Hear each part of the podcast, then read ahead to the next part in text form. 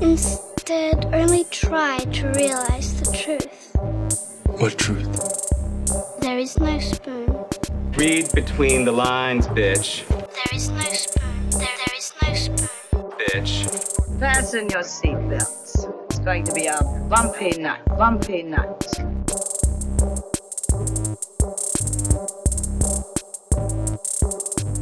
Saludos amigas y amigos, yo soy Mario Alegre Femenías Y yo soy Rosa Colón. y esto es Desmenuzando. En el episodio de hoy vamos a estar hablando de una serie animada de cuál se trata, Rosa. De Tuca and Birdie. De la serie de Tuca and Birdie, divertidísima, comiquísima. Tuca and Birdie, vamos a estar hablando de las primeras Yes. dos temporadas. Pero antes vamos a bullchitear y me voy a adelantar aquí. Voy a hacer un very, very shameless plug. Tengo la cara de lechuga Oh. más grande del mundo. eh, para decirles que si quisieran, no sé, escucharnos hablar de una peliculita ahí que estrenó la semana pasada que se llama Nope de Jordan Peele, pues técnicamente hay como que un episodio de Desmenuzando en mi otro podcast. en, en próxima tanda, eh, Rosa me acompañó por allá para... Viste, no le puse allá desmenuzar Nope por cuestiones de copyright, pero analizamos Nope eh, minuciosamente por más de una hora. No quieren recibir esa carta de cease and desist de los Ajá. abogados de Desmenuzando. sí, exactamente. Para evitarnos líos legales, pues lo que hicimos ya fue analizar. Analizamos Nope. No la desmenuzamos. Así que si quieren escucharnos hablar de Nope, eh, Rosa y yo vimos Nope. A Rosa y a mí nos encantó Nope. Y nos pueden escuchar por allá hablando de Nope. Ahora, eh, Rosa, ¿qué tienes para el bullshiteo? ok. Pues no voy a empezar con Stranger Things Season 4. Eso lo dejo entonces a medio para el final. ok. Que no voy, a, no voy a hablar tanto como los otros seasons. Porque me fui en un boquete Ujú.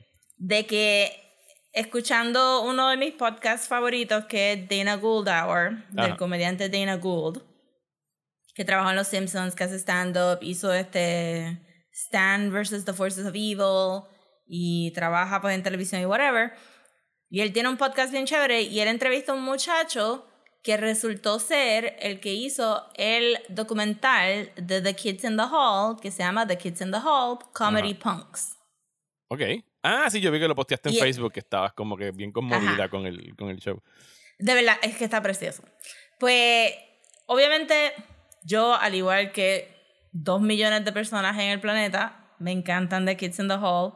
No es este, para nada unique. Everybody loves The Kids in the Hall. De los que han podido verlos, obviamente, pues, Ajá. ahora que están en Amazon, pues me imagino que más gente redescubrirá o los descubrirá, pero tú sabes. Pero el show clásico está Lo en bien hecho. Amazon, no solamente el revival de ellos. Sí, están todos los seasons del show. Me recuerdo haber visto algunos episodios en HBO, porque yo tenía HBO cuando era chiquita, pero o como y, y al igual que todo el mundo, pues vi la mayoría de los episodios en los maratones de Comedy Central, eh, que era uno de los canales que yo más veía way back when. Entonces, so yo tenía una idea de cuál era la comedia de ellos y tenía una idea de quiénes eran ellos y, lo, y los seguía en sus otras cosas, ¿verdad? Como que yo vi News Radio solamente por Dave Foley, este, reconocía la voz de Kevin en Lilo and Stitch y en todos otros sitios. Pero el documental va un poquito más personal sin entrar en las vidas privadas de ellos. Como que it's not de...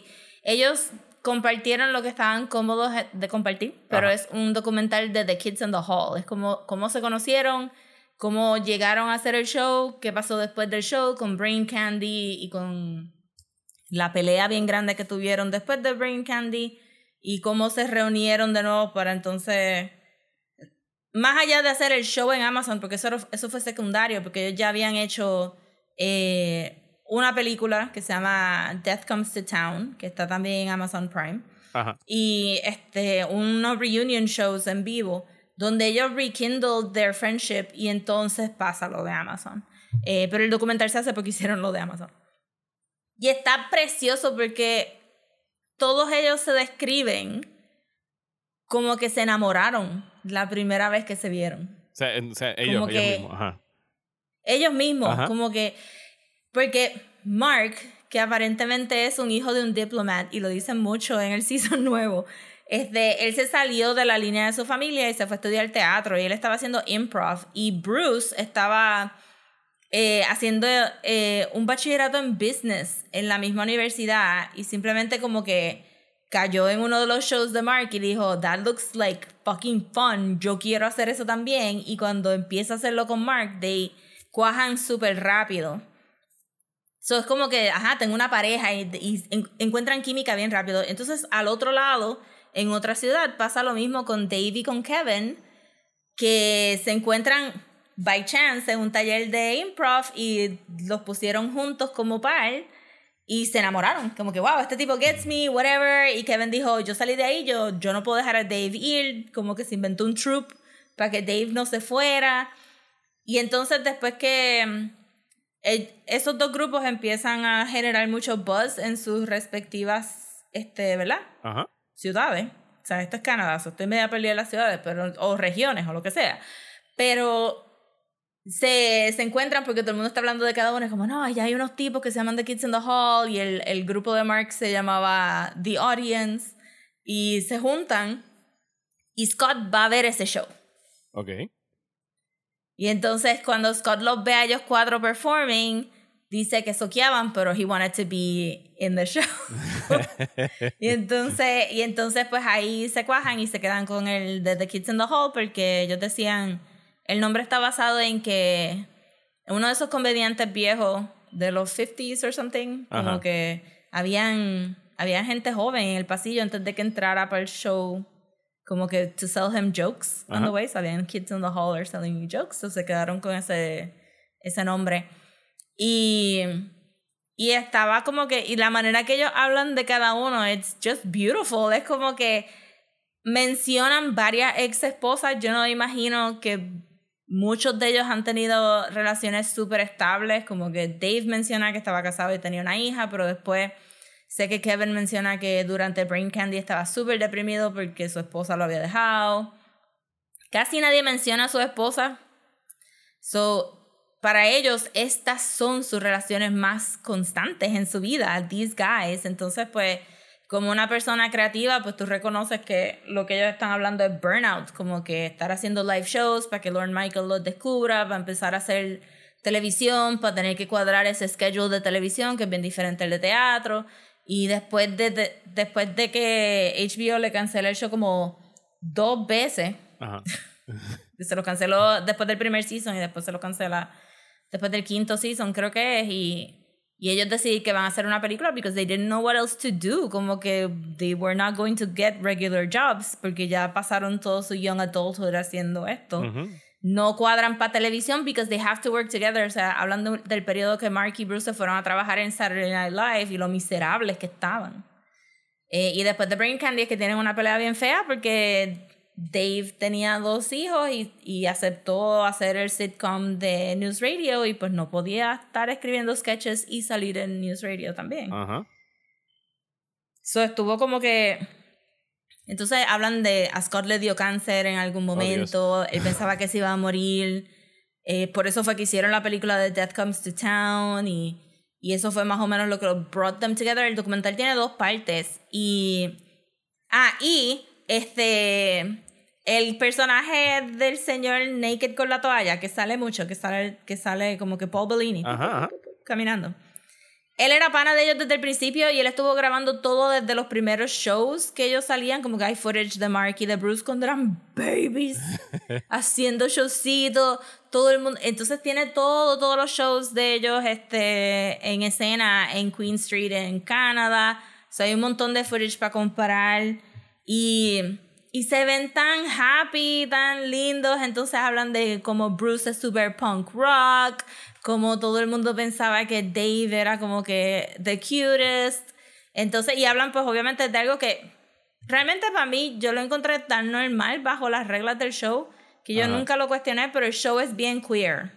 Además de además de, de Scott ser openly gay adentro Ajá. del show y tener personajes openly gay como Buddy, de verdad había un montón de sketches que ellos estaban making out, hablando de sexo whatever. Este, a mí como que eso me kind of floated over my head, como que eh, cuando yo estaba viendo el show, el parecería como que, pues, ajá, las reglas del show es que anything goes, so why wouldn't this go? Y como que los personajes femeninos de ellos nunca eran caricaturas, they were actually women. Super adorable. Este, so highly recommended. Entonces, a, a, base de eso, pues también yo había empezado a verlo, pero vi el sexto season, Ajá. que es lo que ellos le están llamando el season de Amazon. And it's really good. Como que al principio me chocó un poquito porque están, vieji están viejitos. Ajá, están bien viejitos. todos en sus 50 para 60s, ¿verdad? Sí, más 60s Ajá. que 50s. Son. Nosotros, yo soy late Gen X. Ok, sí, igual que yo. Ellos serían early Gen X. So, o sea, ya están tirando más para 60.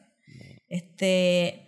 Y está bien bueno, actually, y es seamless, porque después de que you get over, que no estás viendo los jovencitos ni nada de eso, y que todos los chistes son about being old, que Ajá. está bien funny también, pero not in a grading way, como que, ay, no sé qué es Twitter, no sé qué es esto.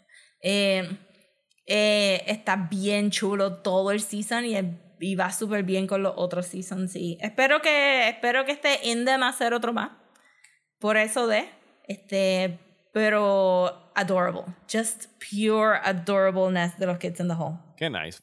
Yo nunca, yo me acuerdo, obviamente, desde chamaquito de la existencia de Kids in the Hall, pero no era algo que veía regularmente. Me acuerdo de un sketch de ellos, como que el más que se me quedó grabado de, de esa época era uno que hacía, había un tipo que como que he squished he- heads. I'm crushing your head. Ajá. I'm crushing your head. Me acuerdo de Sí, ese era sketch. Mark. Pero, pero nunca sabía dónde los veía. Creo que los veía en Comedy Central. No estoy Sí, exactamente. en Comedy Central es que daban los, los, los maratones. El, el comedic troupe de esa época que se quedó, que a mí me encantaba, que creo que nada más hizo dos seasons, fue The State en, en MTV. Así que Sí. yo estoy esperando un The State Reunion para ver a todo ese crew eh, de vuelta, que yo creo que la mayoría están vivos, y yo creo que todo el mundo ahí nadie se ha muerto en Sí, ese esos crew. eran jóvenes. también. Sí, sí. No eran tan bien. Sí. A mí me gustaba mucho The State también, pero sin los Kids in the Hall no hubiera existido esto. No, no, no, por Como supuesto que, no. Ellos, ellos literalmente hicieron algo que, que si...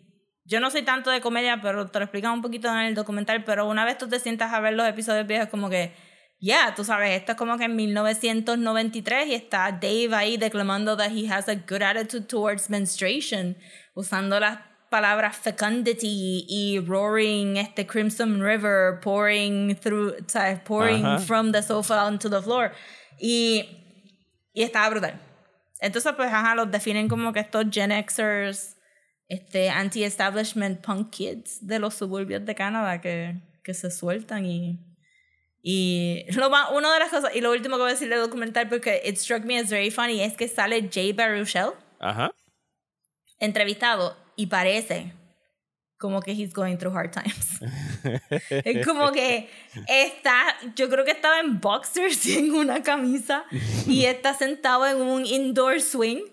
Y yo, what is this, Jay Baruchel? What is, what is happening in your life? Que, que este es el setting que tú decidiste poner en el documental. Como que super hunched ahí, como que fumando. Yo creo que estaba, era como que, what is happening with you?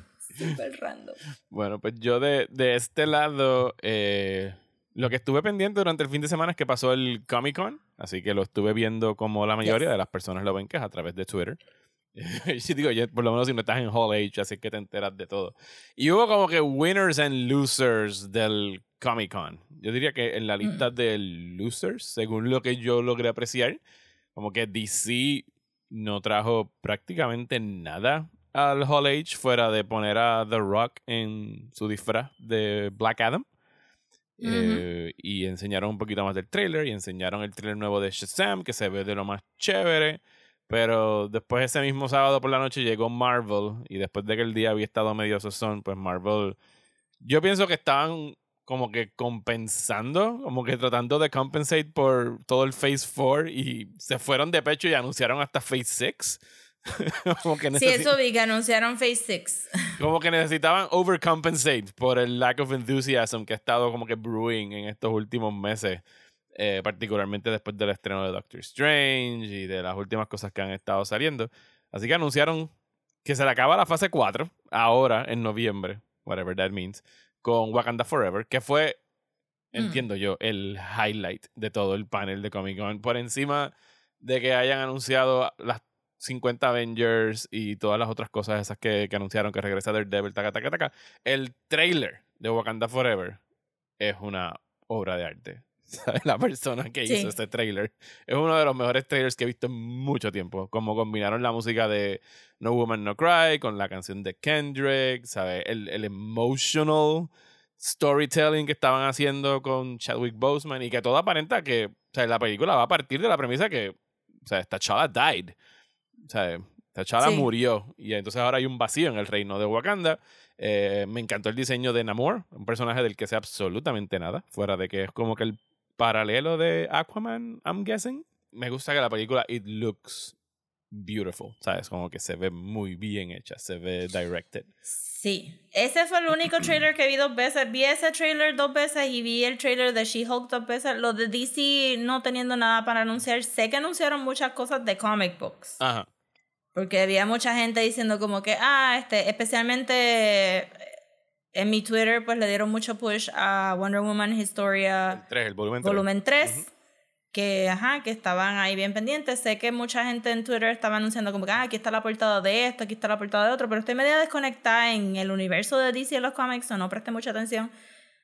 El CW está pasando por un sendo overhaul, so tampoco tienen mucho para anunciar. Flash se acaba ahora, casi todos los otros shows están cancelados.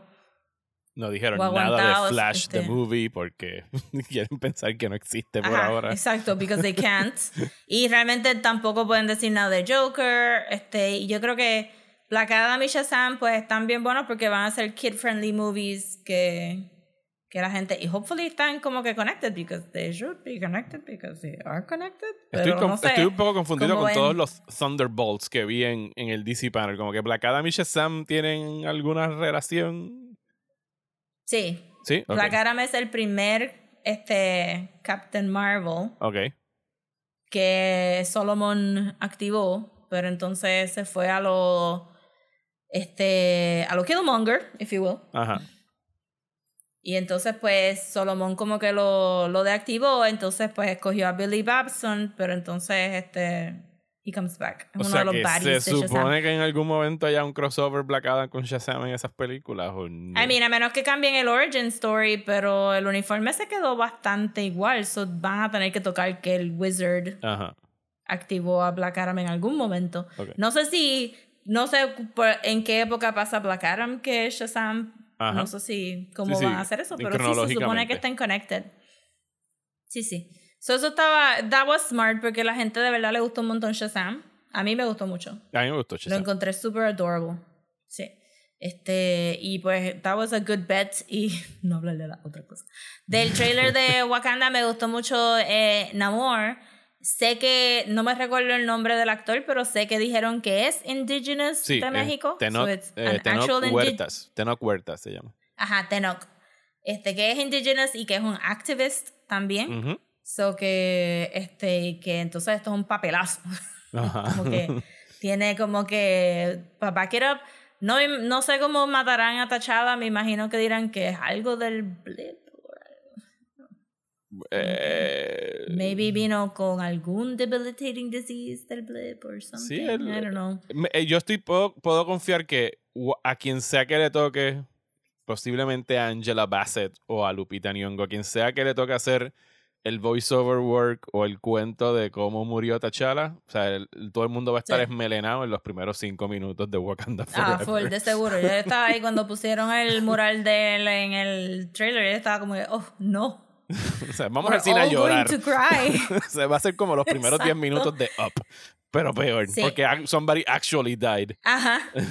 Este, me gustó cómo están setting up, porque obviamente no vimos a Suri en el Black Panther costume, so eso lo van a dejar para la película y no están easing into the fact de que Suri va a ser Black Panther.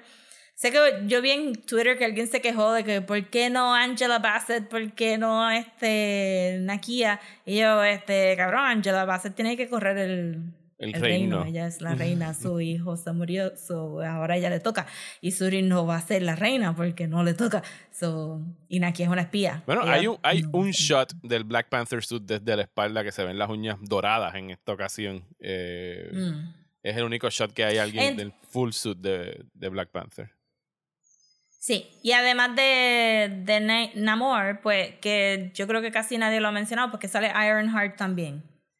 Porque Ironheart se supone. ¿Verdad? Ajá, la nena. Sí, sí, la nena que tú me dijiste. Sí, sale Ironheart, como que se supone, ajá, que sea este black teenager que tiene un Iron Man suit, pero aquí no hay Tony Stark, so hace sentido que alguien súper inteligente de Wakanda, sí. Este, y pues la vemos cortando el corazoncito de metal, so asu- asumo yo. Y salió Este- Martin Freeman, que imagino que todo el mundo está pompeado con que el white CIA guy está de vuelta. Why are you stop sneaking up on us, colonizer? Why are you here? Este, pero está ahí, está bien, que se coja a sus chavitos también. Este, y sí, yo no, yo no imagino que nadie va a challenge a Suri por, Por el trono. por sí, por el o mantle. sea, por el porque de exacto, Black la- los challengers, los challengers eran por el trono, no era por ser Black Panther. Black Panther venía atado al trono, pero no necesariamente. Y pues se arregla con Suri ir al, a los fields este, de sus Y antepasados y, poppy cuadrarlo seed, ya y- con. No es el poppy seed, pero la, la flor violeta esa. que- no. Que se supone que no haya más ninguna. Eso va a estar interesante. ¿Verdad? Porque T'Challa se bebió la última y las demás las quemó Killmonger. Sí, las demás que como Killmonger, a menos que hayan como que sacado un stash de algún lado. También Oh, yeah. Magic, whatever. Estaban como que, cultivando care. moña secreta en alguna otra parte de exacto. bueno. Wakanda. They've been doing it for years. Ellos tenían contingency plans, I'm sure. Este, eso estaba súper bueno. Deben haber Estoy tenido pompeada contingency para plans porque claramente no tenían extintores en, en el salón de las flores sagradas de To be fair, nadie pensaba que iba a venir como que este abandoned child of Wakanda a, ti- a tirarlo todo patas arriba. ¿Viste el trailer de She-Hulk? Vi el trailer de She-Hulk, de She-Hulk, eh, me gusta lo que vi. Pienso que se, hay un, up, o sea, un upgrade en los efectos especiales contra el Has to be trailer expected. pasado. Pero sí, también noté que se veía mucho mejor. Y además, miren, al final del día es un motion capture character, porque tiene que ser un motion capture character. Y como que, hello, uno puede como que suspend el disbelief. No tiene que verse completamente perfecto. As- long as it works, ¿sabes? Mientras eh, Tatiana Marsali, mientras el, el, la- el performance de ella esté Maslany. ahí. Maslany, perdón. Mientras el performance de ella esté bien capturado y jueguen mucho con el uso de, de la, del romper la cuarta pared, que entiendo que es del cómic, que originalmente en el cómic ella también le habla al, al reader.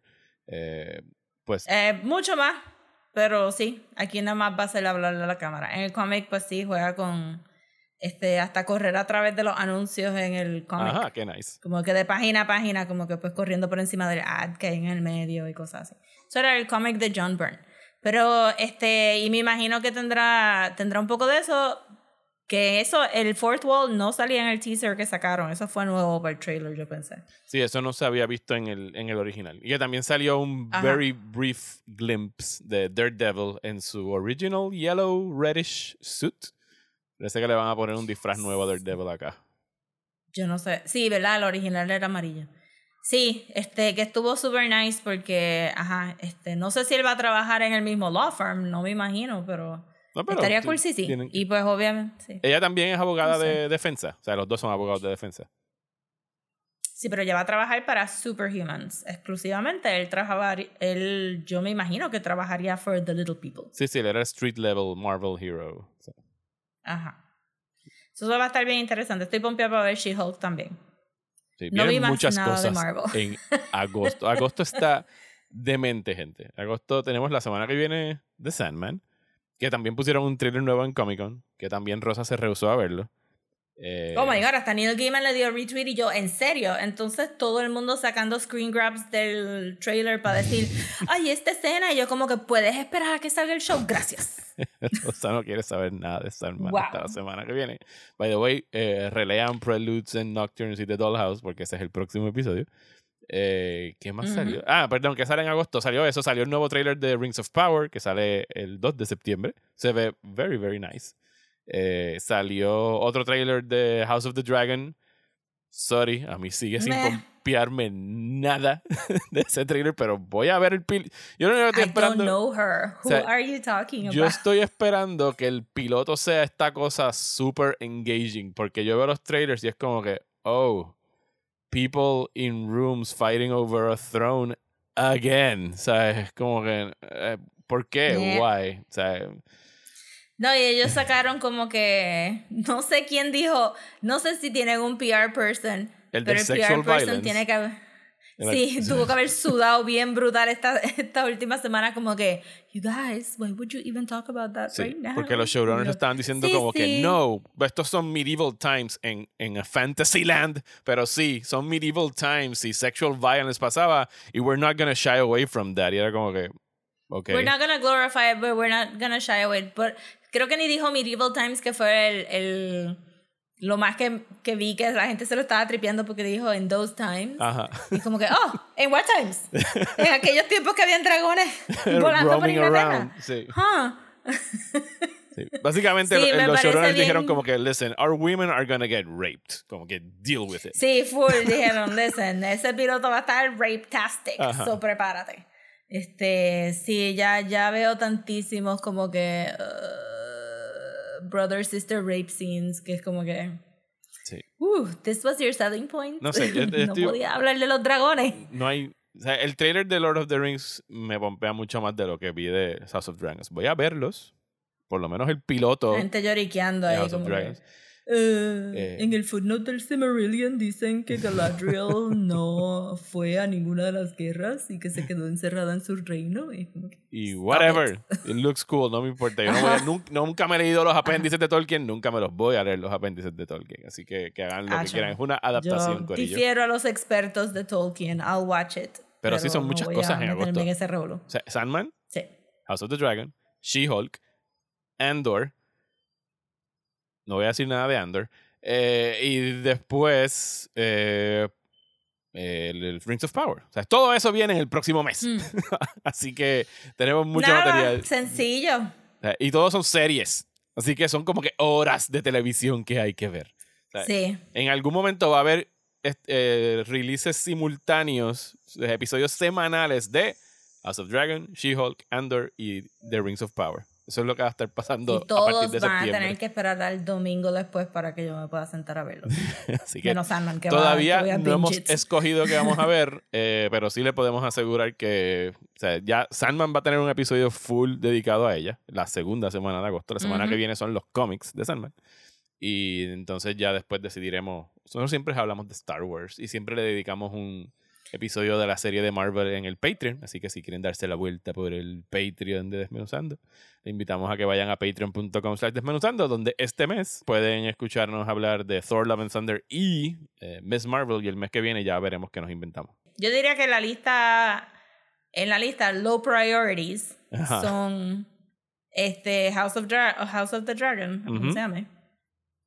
Y She-Hulk, porque She-Hulk puede que sea fun, pero maybe no tiene mucho que... Sí, yo, yo en realidad estoy will, esperando de She-Hulk que sea un, un, un show de. un legal show semanal. Y por mí estaría súper cool que fuese eso. No, yo estoy esperando que sea super funny. Exacto, funny, pero un, Si no un, trae court- de funny- un courtroom comedy. ¿Sabes? Que, que pueda ser más episódico que un overarching plot de, de Marvel. I mean, debe de tener un overarching plot, pero sí, yo estaría esperando que... Y, que no lleguen ni al court, porque son super villains, so...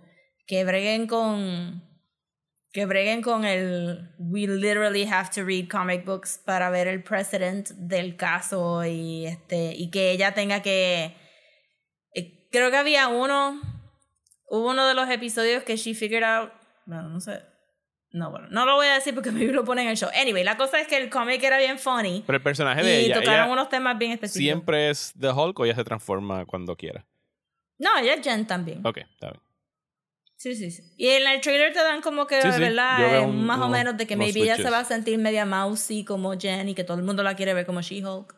Este, pero yo imagino que va a tener algo de overarching, pero el fun stuff va a venir en los chistes de cómo bregar con este supervillain y qué fue lo que hizo y cómo, cómo get him out of trouble este, legally. Sí, yo espero que sea funny. Si no es funny, I'm gonna be so Sí, disappointed. sí, bien. estoy eh, cansado de ver a Wong solamente en cameos. Por favor, denle una serie, una película a Wong. He deserves it. Yo no quiero seguirlo viendo. Que sí que. Jumping around. But at the very least, como que respétenlo. Ajá. How about that? Mínimo. Yo era una escena de Wong dándole un puño a Steven Strange. y otra al cuerpo de Tony Stark. Sí. Hubo una escena de él diciendo por enésima vez, Well, I would have been Sorcerer Supreme. Supa. Y ya. Se acabó. Shut up. Shut up, Steven. Este, y hablando de series, Ajá. Voy a terminar mi, mi bullshiteo dentro del bullshiteo de Stranger Things. Ah, ok. Este va a ser más corto porque maybe no han visto. ah, Yo estaba más segura de que habían visto los otros seasons eh, Ajá, versus sí, este este último season. Es bastante reciente, eso no voy a hablar de spoilers. Lo único que voy a decir es que Eddie es el mejor personaje nuevo. I understand, I get you, I have you in my heart. ¿Dónde está tu fan art, Este, Rosa, de Eddie? ¿Para cuándo? Estoy pensándolo porque estoy dándole porque todo el mundo hizo los cuernitos. Ajá. Este, eso estoy, ese, está- ese viene, ese viene de cabeza, porque eh, al igual que Robin en el tercer season, que fue un immediate charisma, este, explosion, este muchacho que salió en Game of Thrones, I checked, ¿Quién era él en Game of salió, Thrones? era nadie, es uno de los muchachos que va con Jon Snow al, al wall, al Ajá. principio, en el primer season. En el primer creo season. que- Diablo. En el primer season y es uno de los que están, cuando están hablando en el armory, Ajá. O en una de esas escenitas de entrenar, que Ajá, tú sabes ajá. que lo entrenaron por dos segundos y para el carajo. Ajá. Que, ajá, pues él es uno de esos, pero tiene una capuchita. ok. Eso no lo vas a reconocer. Entonces, claramente le encontró, ahora después de Stranger Things, su hair to beard ratio para verse adorable. porque sin barbita, pues se ve normal. Eh, fascinante. El primer episodio del cuarto season, part one, es Eddie. Y la manera que él te da, la manera que te dieron todo el backstory de él, este, que sí lo voy a chotear, no importa. Él es un colgado, es mayor que todo el mundo. Se supone que él se graduara este año 86, pero él ya estaba dos años este, Atrasado. atrasado. Ajá. So tiene como 20, es lo que yo calculé porque estoy obsessed con las edades de estas personas y de estos personajes. Y él es el líder del Hellfire Club y la manera que, que él de verdad me hizo sentir como que, "Huh, este Stranger Things debería de seguir jugando más D&D porque eso fue súper dinámico. La manera que ellos, el, el, el cuarto season empieza con que el Hellfire Club va a hacer su va a terminar su campaña que es contra el Buddy que se llama Vecna, que es el nombre que van a usar por el resto del season para el, el malo. Eh, y entonces como, como cortan ese, ese, ¿verdad? ese juego y como él está haciendo el, el flare, entonces tiene todas las sortijitas metal y yo no sé qué, y bla, bla, bla. Y lo, they frame him so well que tú acabas el episodio como que super in love con Eddie, es como que Eddie is the best. Y, y si Eddie no está en pantalla, como que el show le hace falta algo, es como que, oh no, I'm missing Eddie, ¿dónde está Eddie? este, eso está súper cool. Eh, Sí, yo no sé Y qué van a pues- hacer porque, pues, spoilers para Season 4 de Stranger Things, pero matan a Eddie. Eh, Y Ujú. aquí en mi casa eso fue, todavía están de luto, o sea, las banderas están Sí, a media asta, así. mi hija todavía está Sí. vistiendo de negro dos semanas después, o sea, es una cosa bien fuerte, Yes. pero que, sí, yo estuve... to- que van a hacer en el Season 5 to so good. traer un character que sea mejor que ese, o sea, o, o- yo pienso, lo pueden revivir, pueden hacer trampa y revivirlo, Voy a decir desde ahora ajá, que they won't. Ya Ok. gastaron sus dos cartas de, de great casting con great characters porque Robin es excepcional, que es Maya Hawk. ajá, Este, Eddie, que es Joseph, yo no sé qué, cómo se llama el muchacho de la vida real, pero Eddie es, fue excepcional. Eh, y la, la química que tuvo con los nenes, todo excepcional. Como que si hay algo que puedo quejarme del Season 4 es que a pesar de que me lo disfruté un montón, sí es uneven. Los adultos son just... Nothing. Why are we even coming back to them? Why are we even? Es como que horrible. Todo. Bótalo. Eh, pero el grupo de los nenes los separaron de nuevo este season y sentí que, a pesar de que hubo unas escenas bien key con Will, que enseñó una vez más que los Duffer Brothers están uh, growing a little bit out of their cis este, white maleness. Ajá. O tienen mejores writers en el writing room. No quedó perfecto, pero quedó súper bien, ¿sabes? Bastante bien para el personaje de Will. Eh, se sintió como que estuvieron separados un poquito too much y que lo que estaba pasando con Steve, Nancy, Robin, Eddie, este, Dustin, Mike y Erica Ajá. era mucho, mucho mejor by far Que lo que de lo que tenía. estaba pasando con Eleven y con Ok. este Mike y Will y qué sé yo. So, hay algo de que yo no sé qué ellos van a hacer en ese quinto season de que maybe podrían ya parar con la fórmula de separar el grupo para tratar de bring them back together. Ajá. Porque a veces se siente bien forzado. So, ya están juntos. Don't separate them por los episodios que nos quedan. Bueno, viene un Y time cierra esto jump con broche ahora. de Yo oro. entiendo- me han dicho que lo que viene ahora es un Pero no time es jump. muy grande. Ok. No es muy Van a grande. llegar a los 90 o ni siquiera eso. Que estaban en 86, ¿no? Era 86, en el 86. No, no llegan a los 90, Ok. creo, porque están diciendo que lo máximo es dos años. Ok. So, ese era el 88. Sí, este, no creo que lleguen a los 90s. Que está bien. Pero yo espero que es que si han cogido los notes de todos los seasons, que en este último season de verdad digan, we don't have time para estas pendejas de estar separando a la gente. We don't have time para perder en fucking Hopper y Joyce y whatever Murray. Just get them out. Give us the teenagers that we love. Haznos un tributo a Eddie ahí al principio del quinto season y sigue por ahí para abajo. Este. Eso sí, pues ya que lo dijiste, la escena de Eddie tocando la guitarra estuvo bien cabrón. La de Master of Puppets. Sí. Sí, esa la vi. O sea, yo veo los clips. A mí me ponen BS, vi el de Kate Bush. eh, cualquier cosa que me pongan mis hijos. Como que tienes que ver este clip, yo lo veo. O sea, ya yo. I don't care about spoilers. El de Kate Bush yo no sé si te resonó sin haber visto pues todo el revolut de Billy, pero... Eh, Yo te, bien bueno. yo te aseguro que a mí me explicaron todo el antecedente, pero ellos, ella, por lo menos ella intenta de ponerme en contexto. Es como que no, tú no puedes ver esto así in a vacuum. Yo tengo que explicarte por qué this works. Y yo, ok. Y me siento y me explica. Después al final este Max tiene una escenota ahí que yo estaba como que wow, yo, yo, yo estaba llorando como que this coming from a técnicamente está en el noveno. Ajá. Como quiera se ven bien jovencitos y Max se ve más jovencita.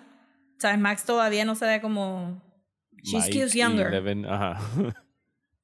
wow, y le quedó bien brutal, de verdad siento que she should have been nominated for something. nice. Como que she was really good. Bueno, yo me comprometo a ver Stranger Things cuando anuncien el Season 5. La fecha del 2023. Season 5. 2023, you guys. 2023. you sweet summer child.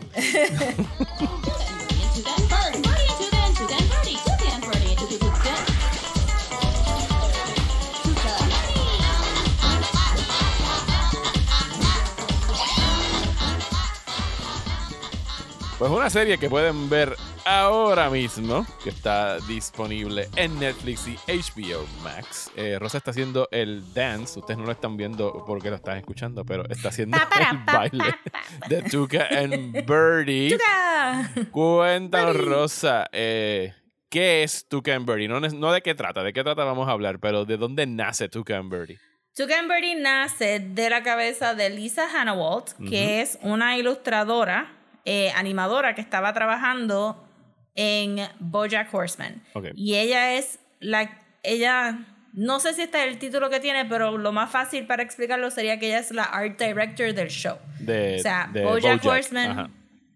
Sí, de BoJack Horseman. Ella es la que hizo todos los diseños de personaje eh, basado en su estilo, que claramente es Anthropomorphic Animals. Este, eso ella hace todo el look for Bojack, los costumes, todas estas cosas. Ese es su estilo, that's what she does. Y trabajando en Netflix adentro de Bojack Horseman es entonces que ella hace el pitch para un female-led cartoon show que es Tuca and Birdie. Y por supuesto, eh, So, como, así sencillo. como fue female led, Netflix lo canceló después del primer season. Eh, Hubo mucha controversia sobre eso porque eh, mucha gente sintió de que Netflix no le dio absolutamente nada de pro. y no le dio nada de y break no- tampoco. O sea, es como que one season and No le dio out. nada de break. Tuca and Birdie Season 1 sale ya cuando Bojack Horseman está finalizando, si no terminando. No había razón para mantener a Lisa Hannawalt en el canal como que sin decirle como que, ah, ¿verdad? Este, si estás todavía trabajando en Bojack, pues está bien, hazte tu showcito por el lado, pero Una tú vez se fue, sabes check que... it. No, this is not for us. Ajá. Y además de eso, este. déjame pasar la.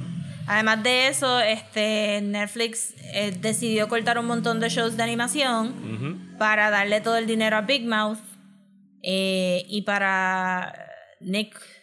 Nick, este. Ay, no me recuerdo cómo se llama él, pero el creador de Big Mouth, que es el comediante este que salió en todos lados. Nick Kroll. eh, para que él hiciera más shows y dos años después cortó todo el budget para Netflix Animation anyway, que no Ajá. sea como que licensed stuff y eso, como que eso todo el mundo perdió. Y por, por mucho tiempo no se sabía si, si Lisa Hannah Walt tenía el derecho para el show de Toucan Birdie. ¿Y lo tiene? Asumo, ¿verdad? Porque sí, lo tiene, porque entonces lo mover. llevó para Cartoon Network. Cartoon Network este, apostó para el segundo season. Le dio mucha promo. Le dio promo también en el, en el Comic Con este año. So, este, y entonces que vi fotos de Lisa Hannah y estaban con, con Tiffany Haddish. Ajá. Ali Wong no, no estaba. Y, y ajá, entonces este, le fue también el segundo season que aprobaron el tercer season right away y lo pusieron day after release en HBO Max. Porque el season 2 acabó hace tiempo y ahora fue que lo pusieron en HBO Max. Pero, pero di- dice- dijeron, pues, whatever, vamos a ponerlo. Que creo que es el primero de los shows de Cartoon Network que hace eso en HBO Max. Porque sé que, que Close Enough, que es el otro show de Cartoon Network que yo veo en HBO Max, que es de J.G. Quintel, el, tiran los seasons completos después de, después de que haya salido en Adult Swim. So yo creo que este es el primero que hacen un day after Sí, release. yo creo que es el primero y el segundo sería que está corriendo ahora mismo es la segunda temporada de Primal de Gendy Tartakovsky. Está ahora mismo semanal Que en también es en Adult Max. Swim. Ajá. Ok, pues nice. Bien, me gusta ese con- formato, deberían de aplicarlo para todos ya. Yes, completamente de acuerdo. ¿Y de qué trata Toucan Birdie? Voy a tratar de hacer como que una sinopsis, Rosa, me puedes corregir en cualquier momento, pero Dale. trata acerca de estas amigas, que son Tuca Toucan, interpretada por la voz de Tiffany Haddish, y Roberta Birdie Songthrush, eh, que es la voz de Sí. Ali Wong. Son best friends. Tuca recientemente dejó de beber, eh, de consumir alcohol, está going sober. Eh, y, y Birdie está, tiene una relación sentimental con este personaje con la voz de Steven Yeun que se llama. Ya empecé a pecar. ¿Cómo se llama el personaje de.? ¡Peco! Peckle, gracias, sí. Tienen una relación sentimental, están conviviendo y básicamente el primer season, que fue lo que yo alcancé a ver. Empecé el segundo, pero no lo pude acabar para esta discusión porque he tenido mucho trabajo esta semana. Pero es básicamente ellas bregando con su relación eh, como amigas en sus lugares de trabajo, específicamente los de Birdie, y Birdie lidiando también con su relación con, con su novio, con su boyfriend. Eh, yo no sé cómo después de ese primer season tú cancelas este show, porque yo lo encontré freaking hilarious. O sea, es la, la, el manic energy de Tiffany Haddish eh, lo lograron capturar perfectamente en la animación. Sí. O sea, y yo me acuerdo que tú me diste como que el warning antes de empezar a verlo, es como que, Vero, está bien cool, no lo veas con tus hijos. Fue lo primero Yes. que me dijiste. Y yo como que, ok, I appreciate. Y como que en el primer episodio fue como que, ah, ok, ya entendí por qué no lo puedo ver Yes, es bien sex positive. es, es bien sex positive, pero al mismo tiempo lidia con, ¿sabes? Eh, abusos sexuales y, y Ujú. hostigamiento laboral, hostigamiento sexual, ¿sabes? Toma, toma temas de adultos ya, que, que no necesariamente tienen que estar viendo los hijos míos en este momento. Y pienso que hace un excelente trabajo de presentar esta amistad y, y put it through the ringer, ¿sabes? Como que ponerlos en altas y bajas de las cosas que están lidiando ellas, tanto a nivel personal como en, en sus trabajos. Y pienso que quedó bien chula. Por lo menos esa primera temporada voy a empezar a ver la segunda. Eh, ¿Qué es lo que tú piensas en términos generales de, de la serie? Yo creo que cuando salió Toucan Birdie todos estábamos bajo la impresión de que todo iba a ser otro BoJack Horseman. Ujú, Que es un downer Eh, show, es un very downer show. El de, el de es un BoJack. very downer show. Sí, pero... Y, y es character driven. Y Toucan Birdie es character driven también, pero también es un poquito plotless. Sí, es más sitcom. Porque el Es punto- más sitcom. Es como un show Ajá. sitcom que pudiese ver semanal fácilmente, un episodio a la semana. Me arte de la risa y como que move the plot a little bit more forward. ¿sabes? Y el plot es simplemente, como tú dijiste, la amistad de ellas dos. Como que el show comienza con, con que Tuca se tiene que mudar para que Birdie y Speckle puedan vivir. Pero hay un codependency entre ellas, ¿verdad? Como que Tuca necesita a Birdie to keep her como que contained a little bit. Ajá.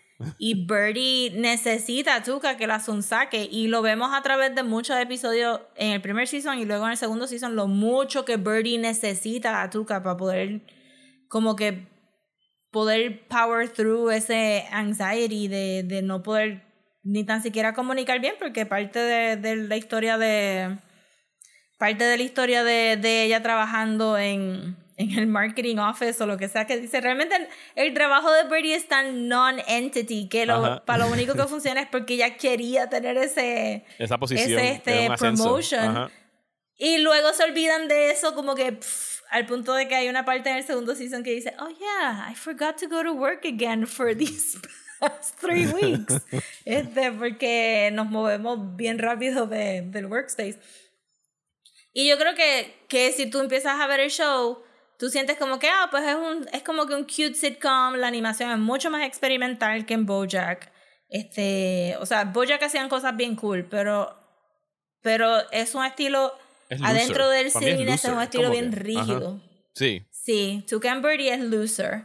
Y, y yo todavía no sé cómo, pero they managed a hacer que los pájaros se vean bien de frente. Como que Sí. no, no siempre te están viendo Sí, de lado. sí, yo estuve pendiente a eso en el primer episodio porque yo dije, bueno, en algún momento van a enseñar el tucán de lado porque usan todos los posibles movimientos de... Sobre todo me encantaba que a veces el tucán, como se mueve un tucán, que mueve la cabeza fully backwards y te está mirando con la Ajá. cabeza al revés, como yo dije, bueno, esta es la excusa para no presentarla de frente y no tener que estar flipping them over, pero hay un momento donde sí vemos a Tuca facing la cámara y se ve cool. Y se ve, lo hacen, no, no van a ver mis hand gestures, pero lo hacen que se ve el pico en volumen, se ve Ajá. adentro de la boca, se ve la lengüita dentro de la boca y es como que, how are you doing this magic? Porque en 2D, jamás. Es difícil, sí. Este, sí.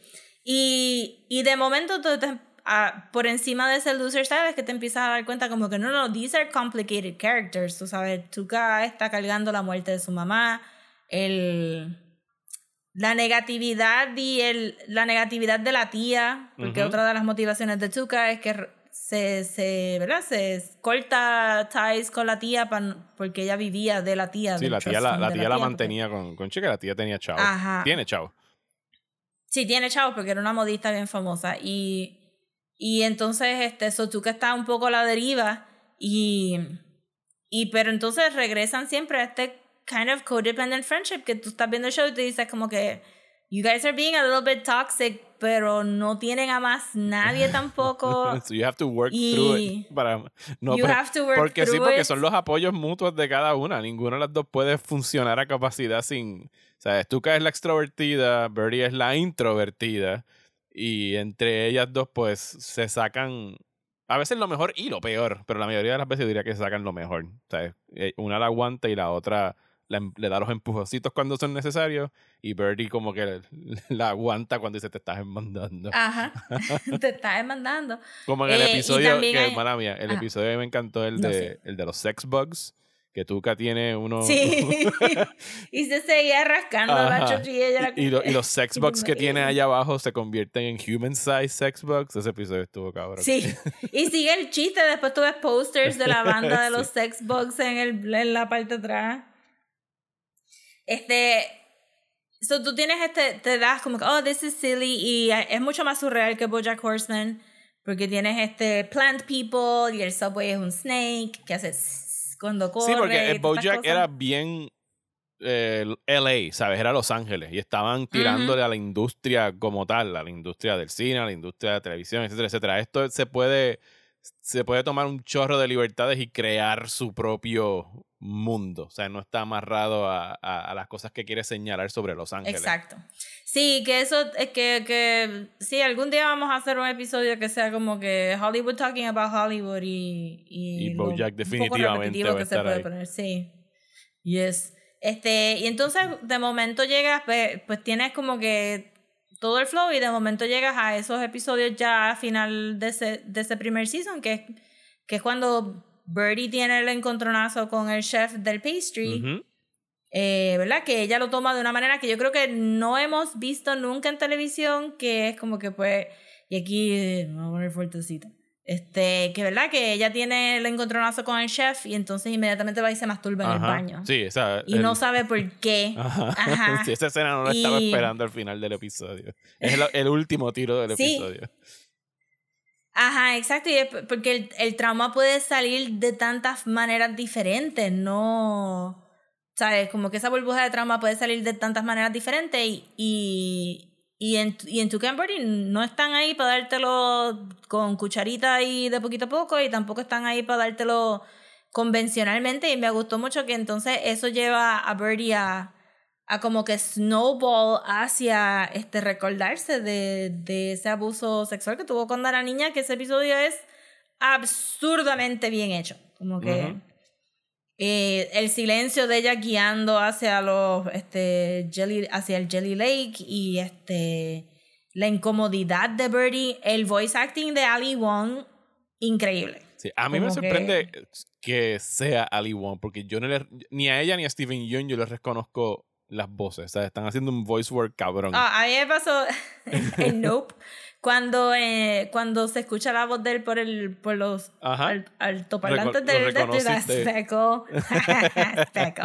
Sí, porque es la voz de él y él y después hablamos un poquito de Speckle, pero él es brillante como un voice actor, le queda Eh, bien cabrón. Es, es bien bueno. Y, y eso que tú estás hablando del trauma es algo que la serie se toma hace un buen tiempo, porque lo de la escena de la- del, del hostigamiento y el abuso en, en el restaurante ocurre como a mitad de temporada. Y es lo que tú dices, es una bola de nieve que no revienta como hasta casi el último episodio de la serie, donde el cabrón eh, chef repite lo mismo con otra empleada y, y acusan a, a Birdie de no haber hecho nada, ni haberlo señalado, ni haberlo acusado. Y que el tipo obviamente estaba haciendo lo mismo con otras empleadas. Sí, y que, que trajeran al cana a la canario pa, para como que hacer el Pollyanna character de como que I just came, me bajé de la guagua and. I'm gonna make it in the city. Y este, el Judy Garland character, y que, que la joven le reprochara a ella como que, cabrona, no me dijiste nada que esto podía pasar y me dejaste, me dejaste pasar por esto, y, y que eso también fuera un reproachment de, de tu silencio también puede afectar. Y no es que está blaming a Birdie por lo que hizo el chef. Porque el chef tiene toda la culpa. Pero sí es como que you didn't look out for me and we were friends. Como que eso estuvo bien fuerte también. Eh, yo no me di cuenta, porque usualmente no me doy cu- cuenta de estas cosas, pero después leyendo un review del primer season cuando terminó, alguien hizo el punto de que en el episodio del de este el abuso sexual de Birdie cuando chiquita no hay male voices. Ah, Este son todas mujeres, porque en ese ya para ese tiempo pues este en el episodio pasado fue que tuvimos a Speckle como que Birdie you're not calling me I'm worried y bla bla bla, pero ya aquí es por mensaje de texto, so ella se comunica por- con Speckle por, por mensaje de texto y no tienes una voz masculina at all. Este, y me gustó mucho el simbolismo del traje de baño rojito. Ujú. Sí, porque, Como porque el abuso fue de- un, un salvavidas, el que había abusado sexualmente. Sí, de- de un salvavidas. Y tener como que el traje de baño entonces guindando sin usar, porque nunca llegó a, a nadar lo que iba a nadar. ese día. Brutal, brutal. Una cosa este, bien dramática y súper bien hecha para una animación. Sí, y que tiene un, ¿Verdad? Que la que gente un- usualmente underestimate. un- tiene un great payoff. Después, creo que es el próximo episodio cuando ella está aprendiendo a nadar, que la están como que cheering her on para que pueda como que sobrepasar el Sí, que el se tira anyway para hacerlo, Ajá. como que fuck it, lo voy a hacer. Que las dinámicas y las físicas de tu nadar un Jelly Lake. Ajá. Este, ¿Verdad? Como Suena que- difficult. Porque entonces, exacto, suena super difficult y ahí es donde viene, pues como que te dan, un- te dan algo bien serio, pero te lo ponen con algo tan silly a propósito para que tú estés como que, how is she Sí, es, es un this?" balance Y- bien difícil de lograr. El tú podrás encontrar risas en algo traumático. And it gets really dark. Y yo creo que es algo que. Yo sé, yo sé que me estás diciendo que, que Lisa eh, Hannawalt era el, el art director de, de. Bojack Horseman. Pero tiene Sí. que haber tenido compartido sensibilidades con el, el, el showrunner y el creator de Bojack Horseman, porque trabajan más o menos en la misma frecuencia esa de, de estar usando la animación y encontrar comedia dentro de los respectivos traumas que están eh, atravesando los personajes. Sí, un deeper dive a Bojack Horseman y a Tuca and Birdie probablemente podría decir como que quién fue el head animator, quién fue los art directors, Ujú. quiénes fueron los showrunners y los escritores, porque me recuerdo el, el season de Bojack Horseman donde tocan la demencia de la mamá y cómo logran ilustrar demencia a través de animación donde tienes como que caras scratched out porque la mamá no se recuerda de las caras de los personajes y todo eso. Entonces, tener esto también como que el Jelly Lake, que se convierte como que en este womb donde Birdie puede recordar y, y release a esa nena que se quedó atrapada en el Jelly Lake y que sea todo medio Schindler's Listy con ese este traje de baño rojo. Está bien cinemático, está bien hecho y es bien emocional usando arte. Que si puedo brincar un segundo al, al segundo season. Dale.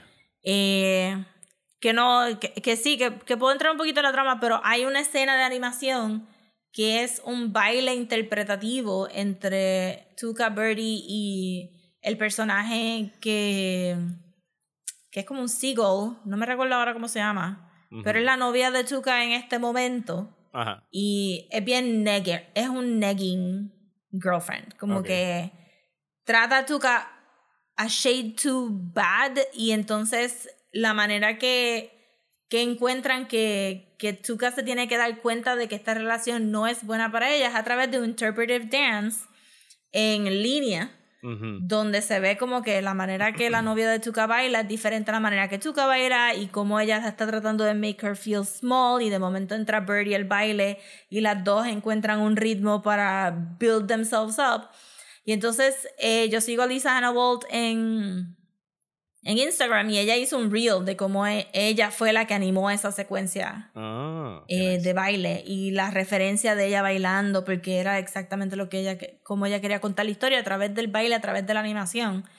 Y está brutal como que que tú tengas estos creative people que pueden encontrar una manera de ilustrar también lo que ellos quieren decir con la historia y que tengan el apoyo de todo el mundo para hacerlo porque ajá este Nadie le dijo a ella, no pierdas tiempo, como que un par de meses haciendo estos dibujos para hacer este secuencia que va a ser como que de cinco segundos o whatever, o, o lo que fuera que, que, que, duró, que estuvo, que está bueno que, que, que en Estados Unidos, ¿verdad? Porque en otros países son un poquito más free en uh -huh. hacer animaciones experimentales, pero que en, en, Estados Unidos pues haya como que este Tuca and Birdie Show que sea un poquito más diferente a lo, al usual Family Guy este sitcom thing. Sí, sí, me has dado razón para llegar a. para acabar el season 2. O sea, yo nada más vi los primeros dos episodios, obviamente los encontré tan buenos como los de la temporada anterior.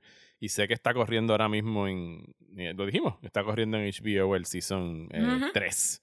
En Adult Swim sí, y en, en es, HBO. En Adult Swim, sí. El, el segundo season retoca ciertos temas del primero, pero es más Tuca-centric. Okay. Especialmente con esa relación de esa noviecita. Cara se eh, llama la novia, si mal no recuerdo. Cara, sí. Que es, la es una de las muchachas de SNL. Fue lo que yo busqué, que era el voice. Este, obviamente hay un zafacón de cameos de voice actors. sí, este... todos los No, hablamos de Richard E. Grant, que es la voz de, de quién era. Eh, que es el que hace del general en Rise of Skywalker, eh, un actor británico, very British actor, que llevamos muchos okay. años Será, no sé cuál es. Yo sé que Aquafina era el boob de Birdie. el, este, claro, el speaking boob. Sí. y cada, cada show tienen que chequear quién fue el guest voice, porque yo sé que, y en el segundo season más todavía, yo estaba ahí como que, espérate, esa voz, ¿quién, quién hizo de esta voz? ¿Quién hizo de esta voz? Eh, eso que está lleno. Entonces, el, el segundo season habla más sobre Tuca a través de esa relación eh, Birdie continúa trying to heal herself, pero lo que vamos a ver es que entre los choices, como que Birdie siempre tropieza en no apostar en ella e irse rápido con la visión de otra persona, uh -huh. que es lo que también está pasando ahora mismo en el tercer season. Y Tuca tiende a go como que head over heels y no se da cuenta que es una relación tóxica y como que no han tenido a pesar de que Birdie tiene a, tiene a Speckle Ajá. este no, no han tenido como que no han tenido un positive no han tenido un, un, un big win y no sé si no sé cuándo se vaya a acabar este show pero yo espero que ya lleguen a cierto enlightenment eh, pero el segundo season es más sobre cuán codependent ellas dos son. Okay. También. Nice. Entonces, regresando a Speckle, porque de verdad que es un. Oh my god. Adorable character. Eh, Yo he aprendido mucho como... de pájaros en esta serie, porque las especies de pájaros, sí. sobre todo. Nombres que no conocía Mira, viéndola. En el segundo season, Tuca tiene una cancioncita de porque ella se come huevos fritos y parece que la gente online se quejó de que porque que estaba comiendo huevos fritos. Ajá. Este y tiene una cancioncita que Tiffany Haddish no sé si improvisó o algo, pero era como que Two can eat bi- birds eggs, we eat other birds eggs, do your own research, una cosa así. Como que, ajá, este es un show todo de pájaros, ¿cómo tú vas a pensar que los writers no hicieron research extenso sobre los toucans y todas estas cosas? Of course. También en este en el segundo season tiene un Halloween episode, pero no se llama Halloween, se llama eh, Corpse Week. Ajá. Y dicen Happy Cadaveral. Ajá. Tú quieres que eso pegue Yes. en la vida real. Sí, es como que it's brilliant. Es un made up holiday, es una mezcla del Día de los Muertos y Halloween, and it's really good. Me gustó mucho y introducen más familiares de la de, de Tuca, porque son un par de hermanos y hermanas. Pero regresando a Speckle, encuentro que Steven Young hace un papelazo porque a él le tocan, porque está tan poquito en escena, le tocan muchos chistes. Ajá. Este, Sí, he delivers. y que creo que he- oh he deli- demasiado y y tú tú sientes que Speckle es un bonachón super Sí, no, adorable definitivamente lo es. le dan no tiene mucho darkness como tú que Birdie so es como que un personaje bien light me encanta este me encanta Speckle un montón so yo Sería- diría o sea, el segundo season Speckle es un, sería un himbo. Caería dentro de un himbo. habría que habría que pensar si tú lo consideras que es suficiente bien como que him para ser himbo como que porque no es súper fuerte Ok. Este, y no sé si lo consideran guapo. Estoy todavía gauging qué es lo que es un good looking bird y lo que Necesitas es un bird. un, un bird magazine de the top hottest birds de tu Sí, para era poder como que, llegar a eso. eh, fíjate, en el último episodio del tercer season tocan eso un poco y era como que tú, look at him, he's so handsome. Y es como que, Birdie, he looks exactly the same as the other birds que hemos visto. So que, que está por ahí. No, este, es demasiado bueno este show. Highly recommended. No es, no es for the whole family. Pero tampoco es un downer que tú terminas los episodios super depressed como en Bojack Horseman. BoJack es, es fun, es cute, es como que un wackier Broad City. Es bien girl. Es bien girl forward. Es bien y colorido, los colores son muy brutales. Sí, eh, la diversidad de personajes que hay este, por todos lados, porque hay perros, hay... O sea, sí hay perros, hay un par de gatos, pero no se repiten los mismos personajes de BoJack Horseman, so no vas a encontrar un caballo ahí súper random. Ujú. Este, porque es el mismo estilo de ella. So, pero hay plantas, las plantas teenagers que hanguean, que ella no sabe si le están diciendo un compliment o no, porque hablan bien sarcástico, como que, Sí. oh my god, you're so cool. Y ella, I don't know if that was a compliment. Este, eso está genial, de verdad. Y es- es- yo creo que son, esos 2K Birdie no son personajes femeninos que estamos viendo ahora mismo en televisión en ningún live action show. No, ni, ni remotamente cerca. Es que no, no creo que podrían, no pueden mantener ese zany attitude en live action. Pero no pueden hablar de las cosas que hablan en Tuca and Birdie tampoco. Donde, eh, aún en Broad City, donde ellas hablan de trauma de esa manera, donde ellas hablan de codependent friendships de esa manera, como que you don't see it. Aquí, aquí están contando una historia de estas dos mujeres que se encuentran en su más messiest y que ahora están clawing their way into adulthood que ningún otro live action sitcom ha hecho ever.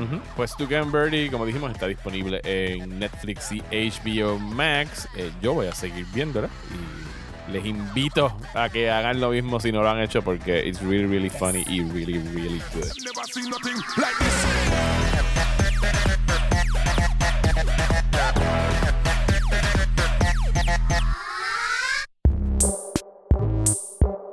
Y hasta aquí este episodio de Desmenuzando. Muchísimas gracias por escuchar, especialmente a las personas que nos apoyan a través de la página de Patreon en patreon.com slash desmenuzando, donde pueden suscribirse con un dólar o cinco dólares al mes eh, y entrar a nuestro Discord server. Pueden participar ahí con nosotros y hablar de lo que les dé la gana. Y si están en el nivel de 5 dólares, pueden escuchar los episodios extra que en julio fueron de Miss Marvel y Thor Love and Thunder. Y ahora en agosto, pues veremos a ver qué hacemos. Con qué regresamos la semana que viene en el main podcast Rosa. Increíblemente, la semana que viene ya es agosto y Ajá. vamos a estar hablando de Sandman, este, Preludes and Nocturnes y The Dollhouse, los primeros dos trade paperbacks de la serie. Eh, Un, un pequeño eh, desmenuzando trivia aquí. Eh, Rosy y yo hace años em, eh, están grabados, los tengo todavía. Nosotros empezamos a hacer episodios individuales de los 75 cómics de How Sandman. foolish we were. Y en algún momento fue como que, this is insane. Vamos a parar. Así que después de dos años, What a terrible idea. imagínate si fue hace tiempo que los grabamos en persona. O sea, que estamos hablando de 2019. Eh, por lo menos. Eh, pero finalmente, eh, Netflix nos va a dar una excusa para empezar a hablar de Sandman aquí en Desmenuzando. De una manera más sensata. Sí, sí, muchísimo más sensata. Así que ya saben, saquen esos viejos trades, bajen los digitales o de seguramente ya se lo saben de memoria y estaremos hablando de ellos la semana que viene. Rosa, ¿dónde nos pueden seguir en las redes sociales? Nos pueden seguir en Instagram como @desmenuzando, en Twitter y Facebook como @desmenuzandopod y si Netflix nos quiere auspiciar esos Sure. episodios de hablar de los trades de Sandman, lo- nos puede escribir en @desmenuzando el podcast a gmail.com. A mí me encuentran en Twitter e Instagram como Mario Alegre. A mí me pueden conseguir en Twitter, Instagram y Facebook como at. Muchísimas gracias y hasta la semana que viene en Desmenuzando.